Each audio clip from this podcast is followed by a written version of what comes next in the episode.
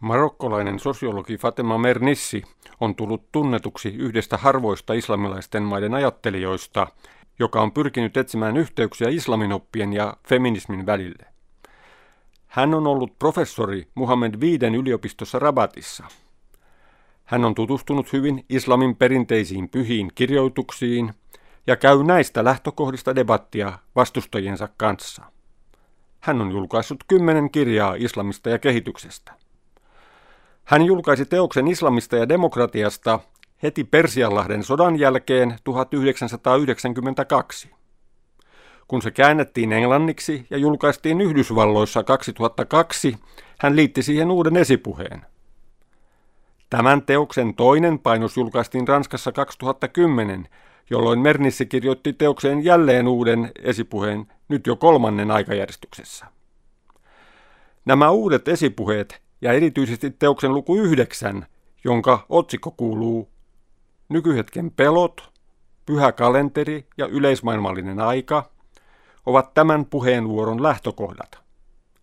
Nimenomaan tässä luvussa Mernissi tarkastelee mielenkiintoisesti islamin uskontoon liittyviä aikakäsityksiä, niiden muodostumista ja kohtaloita nykymaailmassa.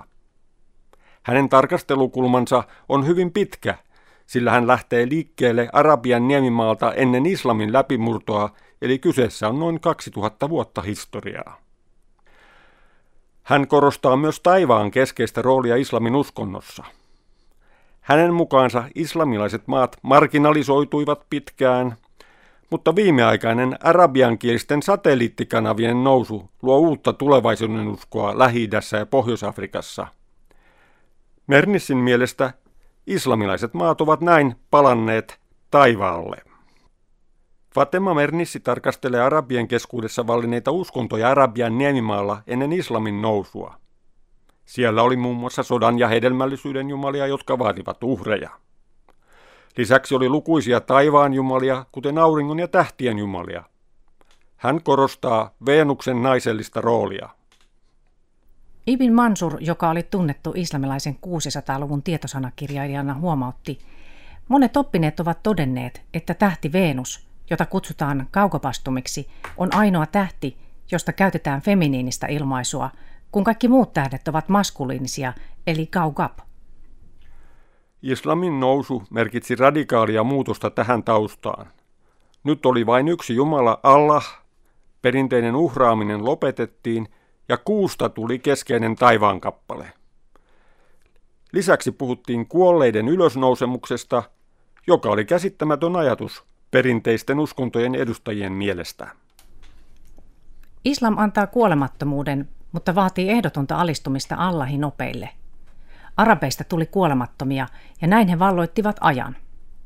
He eivät tule kuolemaan koskaan, vaan heitä odottaa paratiisi – mutta lapset, jotka syntyvät naisen emättimestä, ovat kuolevaisia, joten islam loi miesten valtaan perustuvan järjestelmän. Emätin ja naisen seksuaalinen tahto peitettiin. Islam antoi siten arabeille kaksi lahjaa, miesten vallan ja kalenterin.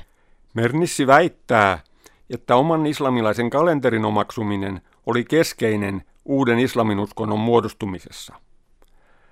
Islam omaksui kuuhun pohjautuvan kalenterin, ja aloitti uuden ajanlaskun profeetta Muhammedista lähtien. Keskeiset rituaalit, kuten päivittäiset rukoukset ja Ramadan, ovat hyvin aikasidonnaisia. Muslimina olo merkitsee olemista ajan ja tähtien hallitsijana. Allah on luonut tähdet, jotta ihmiset voisivat luoda tarikhin eli kalenterin. On paljastavaa tässä suhteessa, että käsite tarik merkitsee samanaikaisesti kalenteria ja historiaa. Tarik on kalenteri, joka luo mielekkäät puitteet vallitsevalle toiminnalle, mutta se viittaa myös menneisiin vuosiin. Jos kansalla ei ole tarikhia, sitä ei ole olemassa nykyisyydessä eikä menneisyydessä. Koska ajan kulku ja kalenteri ovat niin keskeisiä islamissa, islamin imperiumeissa oltiin kiinnostuneita tähtitieteestä ja teknillisistä välineistä, joilla voitiin mitata taivaankappaleiden liikkeitä. Tähdet ja niiden valo ovat läsnä useissa Koranin kohdissa. Matematiikan kehitys ja tähtitieteen edistysaskeleet ovat luonnollisia islamin piirissä. Kosmoksen tuntemus ja tähtien kiertoratojen ymmärrys merkitsevät Allahin luomiin ihmeisiin tutustumista. Galileo Galilein vainoa ei olisi tapahtunut islamilaisessa maassa, sillä toisin kuin kristityillä, jotka uskoivat pysyvään taivaaseen, islamilaiset ovat uskoneet taivaan liikkeeseen. Vaikka Fatema Mernissi tarkastelee pääasiassa islamin keskeistä sunnalaista suuntausta, hän viittaa muutamassa yhteydessä myös shialaisiin. Shialaista islamia ei voi ymmärtää ilman keskeisiä käsitteitä valo ja tähdet. Maan ja taivaan rikkaudet kuuluvat islamilaisesta näkökulmasta yhteen sikäli, että puhutaan maan hallinnasta yhteydessä tähtien kiertoratoihin. Kun arabivalloitukset ja islam levisivät Arabian niemimaalta lähi ja Pohjois-Afrikkaan, ne kohtasivat vanhoja sivilisaatioita, kuten Egyptin ja Mesopotamian, sekä uudempia valtioita, kuten Rooman imperiumin seuraajan Byzantin ja Persian imperiumin seuraajat Sassanidit. Näillä oli perinteiset ja uudemmat kalenterinsa. Tämä asetti suuren haasteen syrjäseudulta tuleville valloittajille. Ne, jotka ehdottivat kalenterin lainaamista persialaisilta tai bysanttilaisilta, eivät ymmärtäneet Muhammedin uutta hanketta. Hänen päämääränsä oli saavuttaa autonomia suhteessa voimakkaisiin perinteisiin naapurivaltoihin. Tämä tarina on ehkä hyvä kertoa uudelleen nykyään, kun olemme hyvin riippuvaisia lännestä ja monet pitävät ympäri maailmaa länsimaista kalenteria luonnollisena. Fatima Mernissi viittaa käsitellessään historiaa myös nykyajan tapahtumiin. Hänen mukaansa Irakin pitkäaikainen ja autoritäärinen johtaja Saddam Hussein ei osannut lukea ajan ja tähtien merkkejä, toisin kuin islamilaisten maiden loistoaikojen johtajat. Suuret strategit puhuvat nykyään armeijoiden menestyksestä kiinnittämällä huomiota näennäisesti merkityksettömiin kohtiin, kuten joukkojen huoltoon ja liikenteen solmukohtien valtaamiseen. Tärkeää on operaatioiden tapahtuminen tiukassa ja suunnitellussa aikataulussa. On ilmeistä, ettei Saddam Hussein ymmärtänyt pientä yksityiskohtaa, joka oli se, että vastustajat toimivat universaalissa ajassa ja heillä oli taivas hallinnassaan. Fatema Mernissin mukaan islamiin ei kuulu länsimainen periaate, jonka mukaan aika on rahaa. Hän korostaakin joutavan nukkumisen tärkeyttä ja unien merkitystä. Länsimainen aikakäsitys ei kumpua ihmisen tarpeista. Länsimaat nousivat 1500-luvulta lähtien maailman johtoon. Ne kehittivät tiedettä ja teknologiaa ja nousivat kärkeen tähtitieteessä. Lännessä kehitettiin mekaanista ajanmittausta kuten kelloja. Maapallo jaettiin kansainvälisiin aikavyöhykkeisiin Euroopasta käsin 1800-luvulla. Viimeksi 1970-luvulla omaksuttiin uuden satelliittiteknologian kehityksen myötä globaali atomiaika. Fatema Mernissin mukaan arabimaat elävät nykyään vain länsimaiden määrittämässä ajassa – Tästä seuraa tuskallinen identiteetin menettäminen. Hän puhuu jopa pakolaisuudesta suhteessa aikaan ja ajan kolonisaatiosta. Kun länsimaistuneet japanilaiset ryhtyivät soveltamaan uutta digitaalista teknologiaa ajanmittaukseen, japanilaiset suuryritykset toivat markkinoille eri kulttuurialueille maailmassa kohdistettuja rannekelloja. Japanilaiset myivät kahdessa vuodessa miljoona rannekelloa, jotka olivat kohdistettuja nimenomaan muslimeille. Niiden tuotemerkki on Gaber ja ne soivat viisi kertaa päivässä kutsuakseen rukoukseen. Tästä kellosta on kehitetty myös malli, joka lukee joka tunti eri Koranin säkeitä. Tuskin mikään muu osoittaa identiteettimme ongelmia samalla lailla kuin tämä. Pyhä kalenteri on sisäistetty mikropiiriin.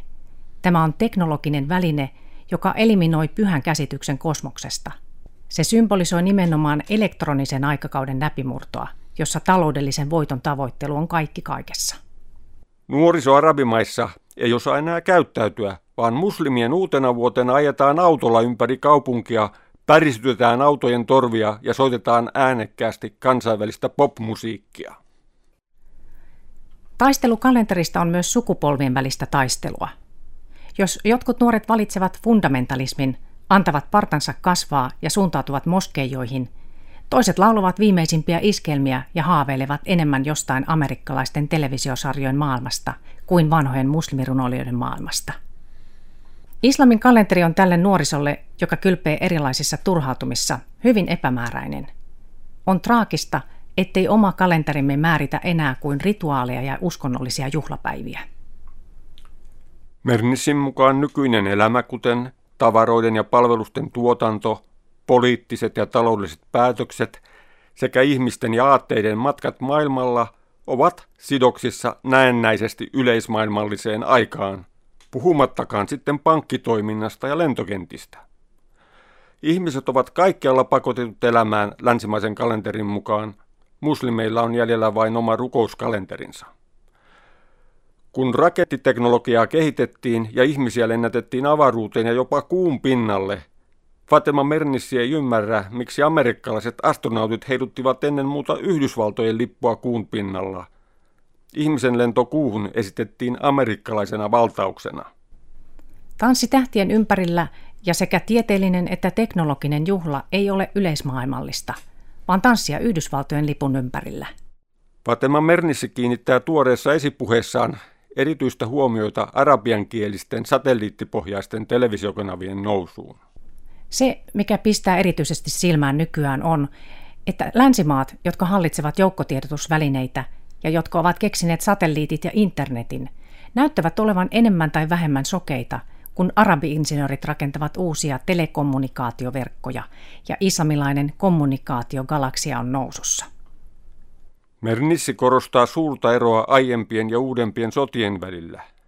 Katarilainen kansainvälinen televisiokanava Al Jazeera on muodostanut vaihtoehdon länsimaiselle kansainväliselle TV-kanaville. Arabit olivat vielä teknologisesti takapajuisia, kun Persialahden sota käytiin 1991 ja amerikkalainen CNN-kanava oli ainoa kuvien välittäjä. Kun amerikkalaiset joukot hyökkäsivät Irakiin 2003, paikalla oli sen sijaan useita arabitelevisiokanavia. Kun lännessä useat televisiokanavat ovat maksullisia, tyypillistä uusille arabiankielisille kanaville on, että ne ovat ilmaisia. Nykyään investoinnit televisiokanaviin ovat hyvin korkeita erityisesti Arabian niemimaan arabimaissa. Arabsatin toimitusjohtaja Khalik Belkhourin mukaan Lähi-Itä ja Pohjois-Afrikka ovat eräitä maailman dynaamisimpia markkinoita. Ilmaisten kanavien määrä nousee vauhdilla ja ylittää 500 rajapyykin lähitulevaisuudessa, ja jotkut konsultit puhuvat jo tuhannesta kanavasta tulevaisuudessa. Vaikuttaa siltä, että Fatema Mernissi innostuu hieman liikaa taivaskanavista. Hän suhtautuu kritiikittömästi amerikkalaisiin informaatio- ja kommunikaatioteknologian guruihin, kuten Alvin Toffleriin, jotka näkevät uuden teknologian synnyttävän väistämättä vallankumouksia ja jotka hahmottavat utopistisia tulevaisuuden yhteiskuntia. Onko tämä hänen mainostamansa itsenäistä arabien ajattelua? Kun hän mainitsee digitaalisen teknologian mahdollistamat runsaat televisiokanavien lisäämismahdollisuudet, hän näyttää sokeutuvan määristä eikä puhu mitään sisällöistä. Sopii epäillä, että kaupallisiin mainoksiin nojavien televisiokanavien ohjelmisto ajaisi Mernissin tärkeinä pitämiä asioita. Mernissin teos on julkaistu viime vuonna ennen arabimaiden kevättä, mutta uskoisin, että hän oli tyytyväinen Tunisian vallankumoukseen, jossa naiset olivat aktiivisesti mukana. Tosin salafistit ja muslimiveljeskunta ajavat perinteistä islamilaista lakia shariaa ja ovat hyökänneet tunnisialaisten naisten saavuttamia vapauksia vastaan.